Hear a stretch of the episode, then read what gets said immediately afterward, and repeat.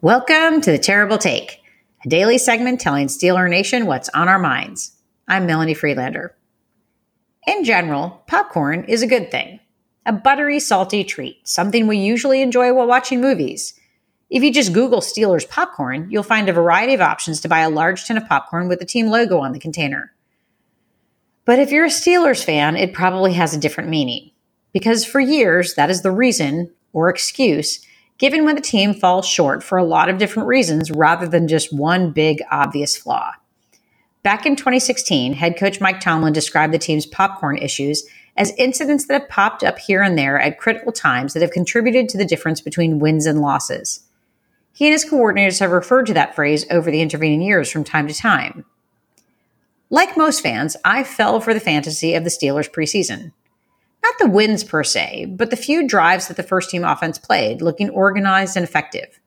You could argue that they weren't playing the opposing team's first defense, but that didn't change the fact that quarterback Kenny Pickett, his offensive line, and his skill players seemed more than able to follow the game plan. Cut to four weeks into the regular season, where the 2 and 2 Steelers feel more like an 0 4 team. What is wrong with this offense? A majority of fans and analysts are pointing the finger at offensive coordinator Matt Canada, but it's obviously more than just the play calling. The players aren't executing. Pickett is bailing on clean pockets. The blocking is ineffective. Popcorn. And what about the defense? Communication breakdowns, missed tackles, missed assignments, penalties that give another set of downs to the opposing team's offense. Popcorn. With two blowout losses, the obvious question is what does this team need to fix and whether it's possible? Certain answers are just a matter of time, like getting number one wide receiver Diontae Johnson and defensive captain Cam Heyward back from injured reserve. At some point, that will happen. The bad news for this team is that the list of things that need to be fixed is long. But there is a bright side. Most of those dish- issues are, in fact, fixable. This may not be a Super Bowl contender, but they can be a lot better than they have been so far. The talent is there, the work ethic is there. The players remain united with no signs that the external stress is affecting the locker room, which can happen after bad losses.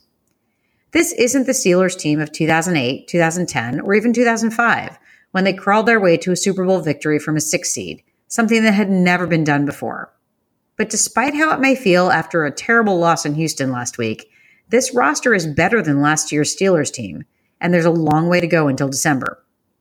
We may not see the big changes we think this team needs, but a lot of little improvements right now may actually be the answer.